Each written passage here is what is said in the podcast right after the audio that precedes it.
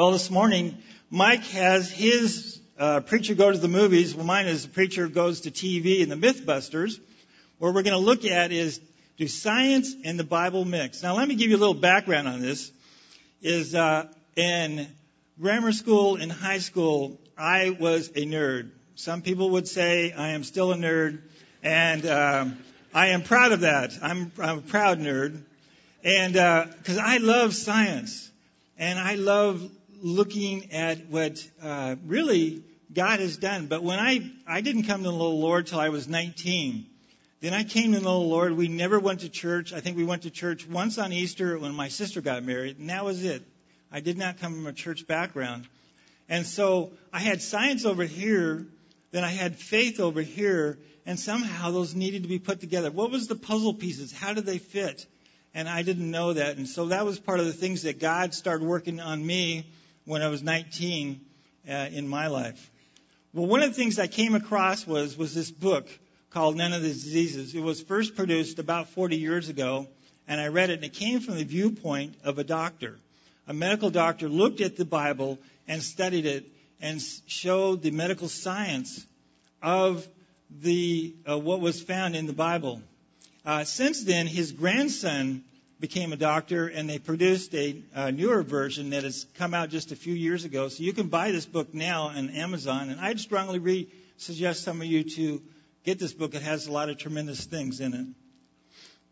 So what we'll be doing is that we'll be looking at how the Bible has actually been 3,500 years ahead of science.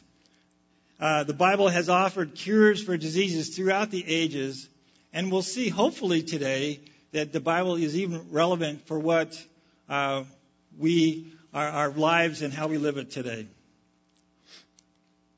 So, give you some historical context. Uh, much of the Old Testament was written about 3,500 years ago which is even older than I am in my gray hair. Um, therefore, you would expect the Bible would have much of the laws and the medical wisdom that was the Egyptians, because the, during that time, uh, the the Israelites were actually under captivity, and that's where Moses was actually uh, taught. Well, the Egyptian society was the most advanced society of its day. And uh, it had a medical book called Ebers Papyrus. It was the most me- advanced medical book of the time and was written about 1500 BC. Um, so what we're going to do this morning is we're going to look at uh, what this medical book says and some of its medical cures to give you a context, the difference between the Bible and what this most advanced um, medical book of its time. Now, I'm sure some of you are struggling with hair falling out. I won't mention any names here. I don't want to get in trouble. Uh, but the uh, Egyptian uh, medical book actually had a cure for that. So let's look what they say for a cure. When it falls out, one remedy is the mixture of fats, namely those of a horse, hippopotamus, crocodile, the cat, the snake, and the ibex. Now, to strengthen it, anoint it with the tooth of a donkey crushed in honey. Well, you know, you might be desperate enough to try that. So, you know, afterwards, maybe we can get a group of men together. We can find all these different fats and just try it out and see how it works.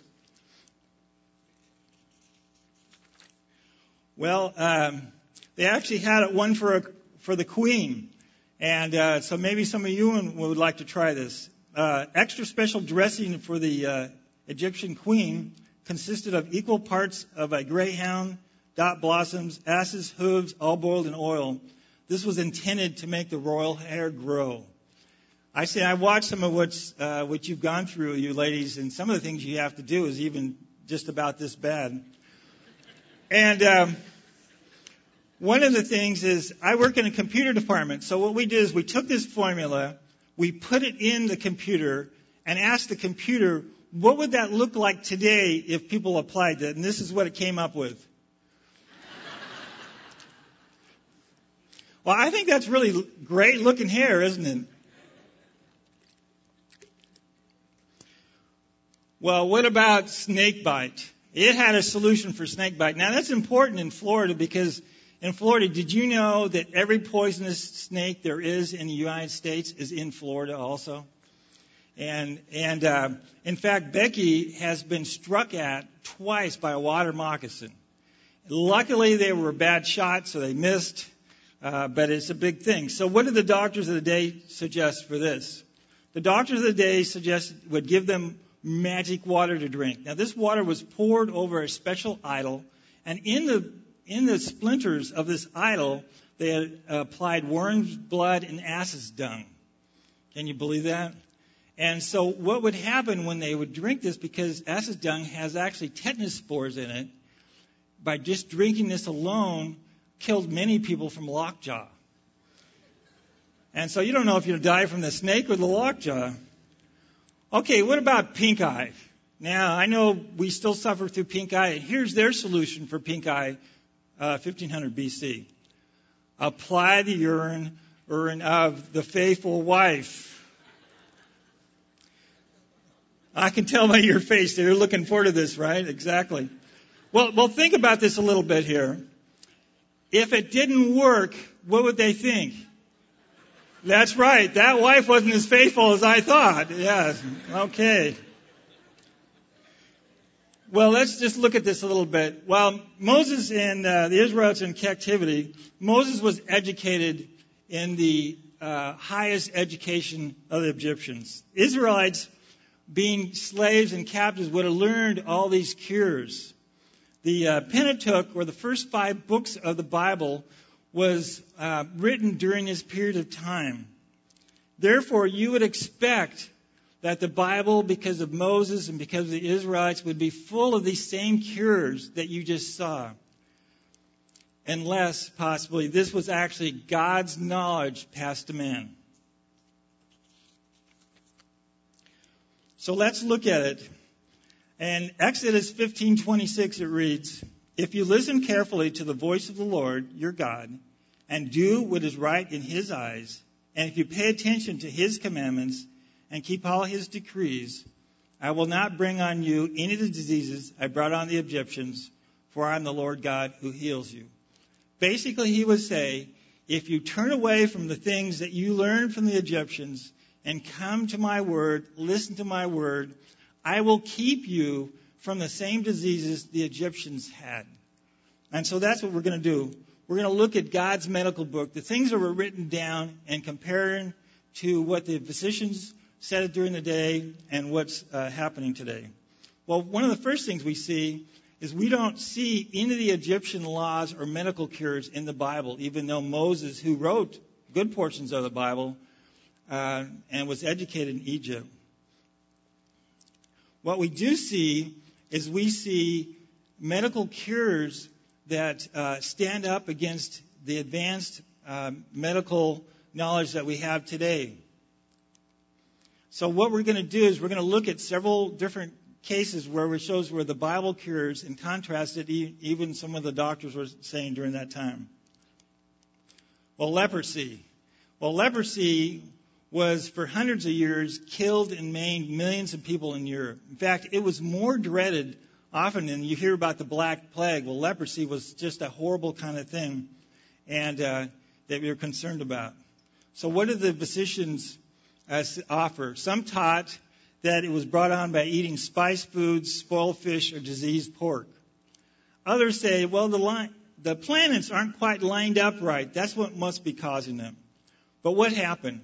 The church took uh, leadership and through looking at the Bible actually brought leprosy under control. Here's what uh, Dr. Rose, and, uh, a professor in Columbia, said. Leadership taken by the church, as the doctors had nothing to offer, the church took on its guiding principle of infection as embodied in the Old Testament. This idea and practice's consequences are greatly defined with clarity in the book of Leviticus. Once a condition of leprosy has been established, the patient was uh, to be segregated and excluded. So basically, in Leviticus, it described very clearly what leprosy was and how to recognize it. Then it said, take the lepers and then separate them out. And the reason why they did that is they were trying to protect the God's people and can protect people in general from getting this more of a disease because of leprosy being spread out through touch and otherwise. Well, there's other diseases today that um, plague man: uh, cholera, dysentery, typhoid fever. In fact, um, during the uh, through the ages, uh, some of the great capitals, you know, Middle Ages and on through. In fact, many countries that I visit today, I've been to about uh, 30 plus countries around the world. The hygienic principles are not like here in the U.S. And some, what they would do is they would take the human waste and actually just throw it out in the streets.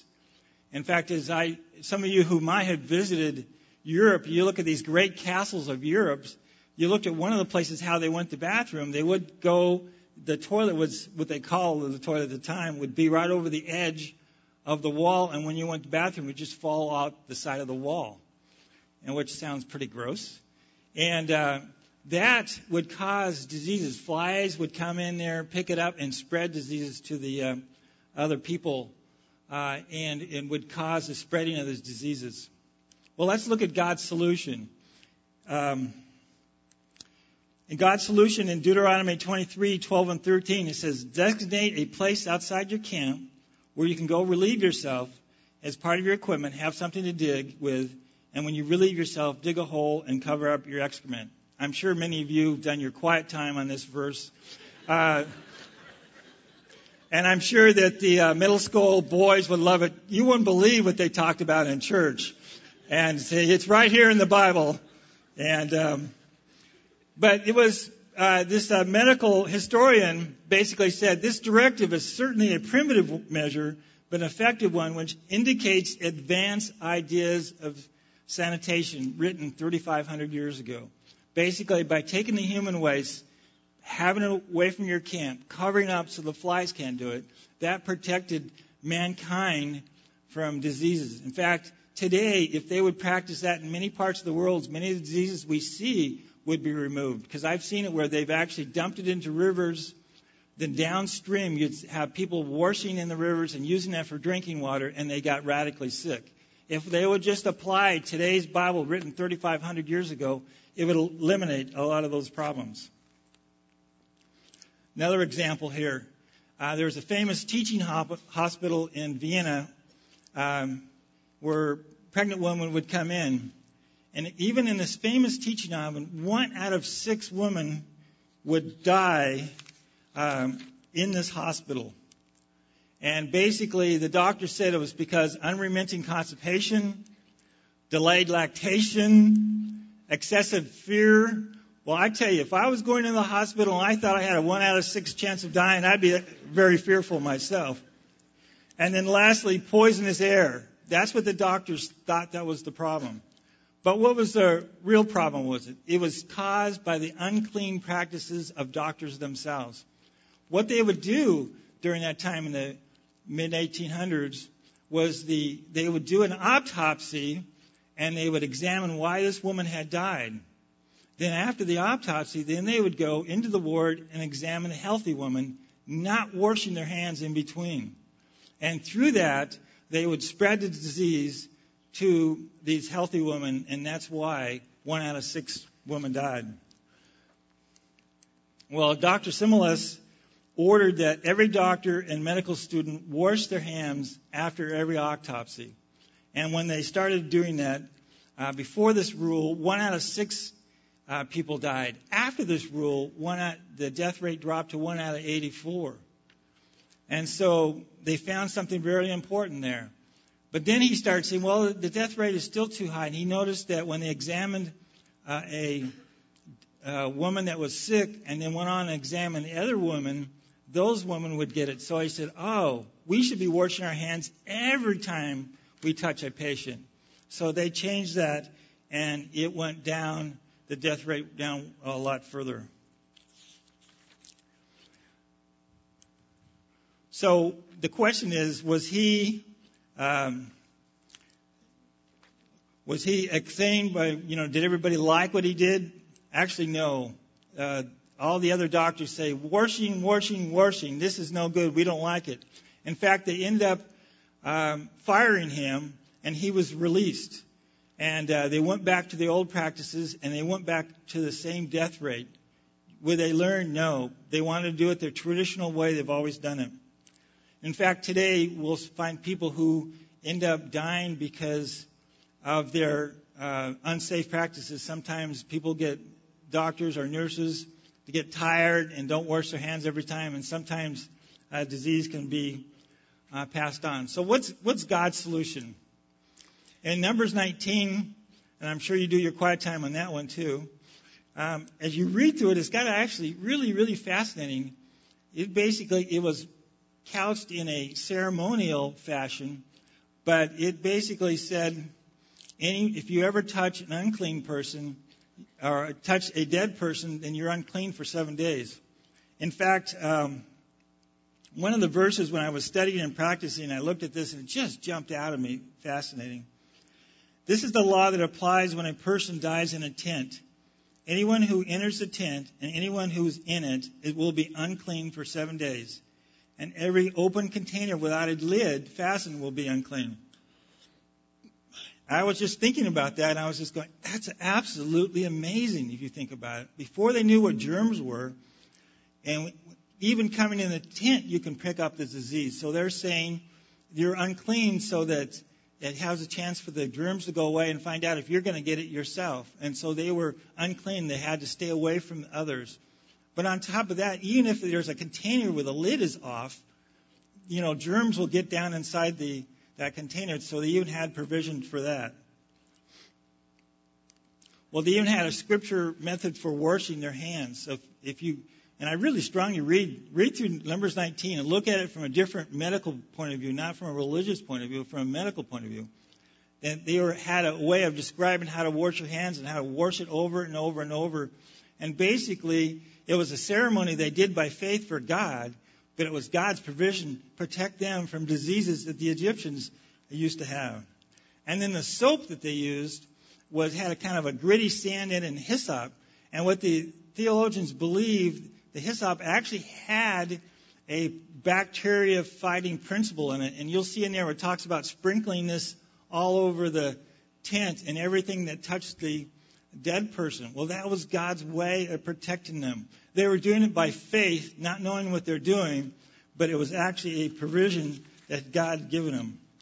Well, one of the things that, um, you know, today we've seen from doctors is that a lot of your brain and your body are, are, are directly connected. And there's a lot of things that we do that causes stresses like anger and frustration and hatred and other things.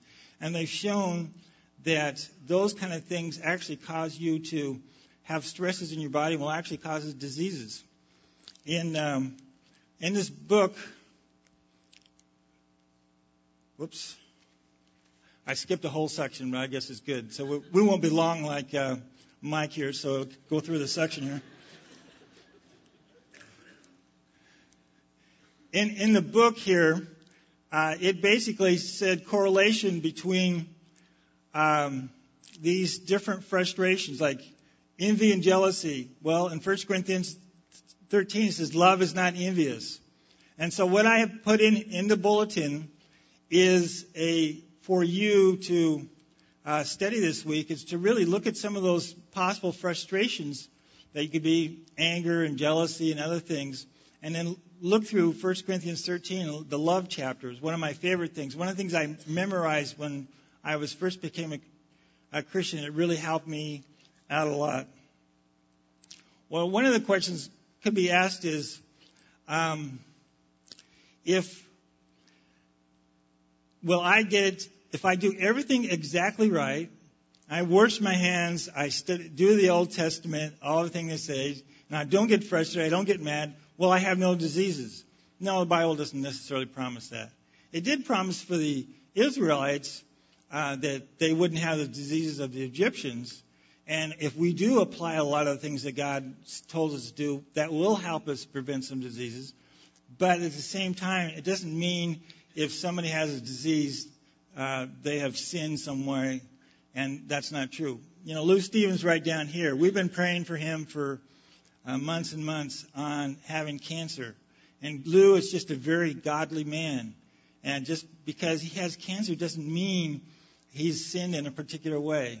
What it does mean that there is our whole, um, all of us are sin and, and diseases and things are like a result of the fall. Well, in, in closing here, um, there was a, a study done with um, 259 adults in Stanford. And in this study, they saw that stresses and anger and symptoms and headaches and stomach upsets went way down. And because uh, they practiced one thing forgiveness. Isn't that amazing? In the Stanford study, and they studied this, it came right back to the central theme of the Bible. The central theme of the Bible is forgiveness. Bible encourages to forgive one another. And forgiving someone releases stress from the anger and things you have that can cause on you. But also, the ultimate forgiveness, so we can have that platform, is the forgiveness that God has given us personally, and each every one. Um, for myself, when I came to know the Lord when I was 19, before that I used to have uh, these. I just worried about myself. I was the thinnest person known to man. Um, they used to talk about the 98 pound weakling. I wish I was at least 98 pounds. Uh, I would have been happy with that. And uh, in fact, I couldn't join the army because I was 10 pounds underweight. They rejected me. And, uh, and so I had, and I wasn't, people I didn't feel that loved me, and I just had these things. And I used to have this big acid stomach aches because I worried about things. I worried about acceptance. I worried about making in school, which I wasn't doing, and I would just curl up from these acid stomach aches. And sometimes I would have great depressions, and, and I just, and I'd get really down and low. In fact, what I used to do is I used to, we used to live up in the, near the mountains. I used to drive my car through the mountains, and I would drive as fast as I can, and I would just scare the depression out of me. And um, became a good driver in the midst of it, so I always wanted to be a race car driver, so that was cool. Um, and so I'm going to close in prayer right now, and I want to encourage two things. First, for those who that uh, know the Lord, I want you to encourage. Is there somebody that you're holding something against, that you're angry about, or you're upset about them? It's not worth it. Forgive that person. Don't hold grudges because the person that affects more than anybody else is yourself. And sometimes we hold those grudges and get angry thinking we're going to discipline that other person or make that other person hurt. No, it hurts you more. So I want you to to pray and and turn those things over. And this week, I want you to look at the bulletin, and the points I have in there, and do that. Secondly, uh, what I want you to do uh, for those who haven't made this a commitment, like I didn't when I was 19, I'd really ask that you just make this commitment to the Lord. Having this walk with the Lord relieved so many things in my life and just radically changed me. You would not believe the person, if you see me today, than I used to be. It wasn't that I was into drugs and doing all this. It wasn't any of that stuff. I was just a messed up kid, uh, and I just was frustrated with life. But when he came into my life, he radically changed me. So I'm just going to close our time in prayer right now. Lord, just thank you for your word. Thank you that these 3,500 years that you have given us knowledge, and by trusting you by faith, we can have the diseases kept from us. Lord, I just pray for the Christians right now that if they're holding a grudge or they're angry with someone, and uh, they're thinking about that more than you, that you would, they would turn that over to you and ask for forgiveness of that person, and they would forgive that person. Then, Lord, I'm sure there's people out here today that don't know you, have not come, accepted your ultimate forgiveness that you have given all of us.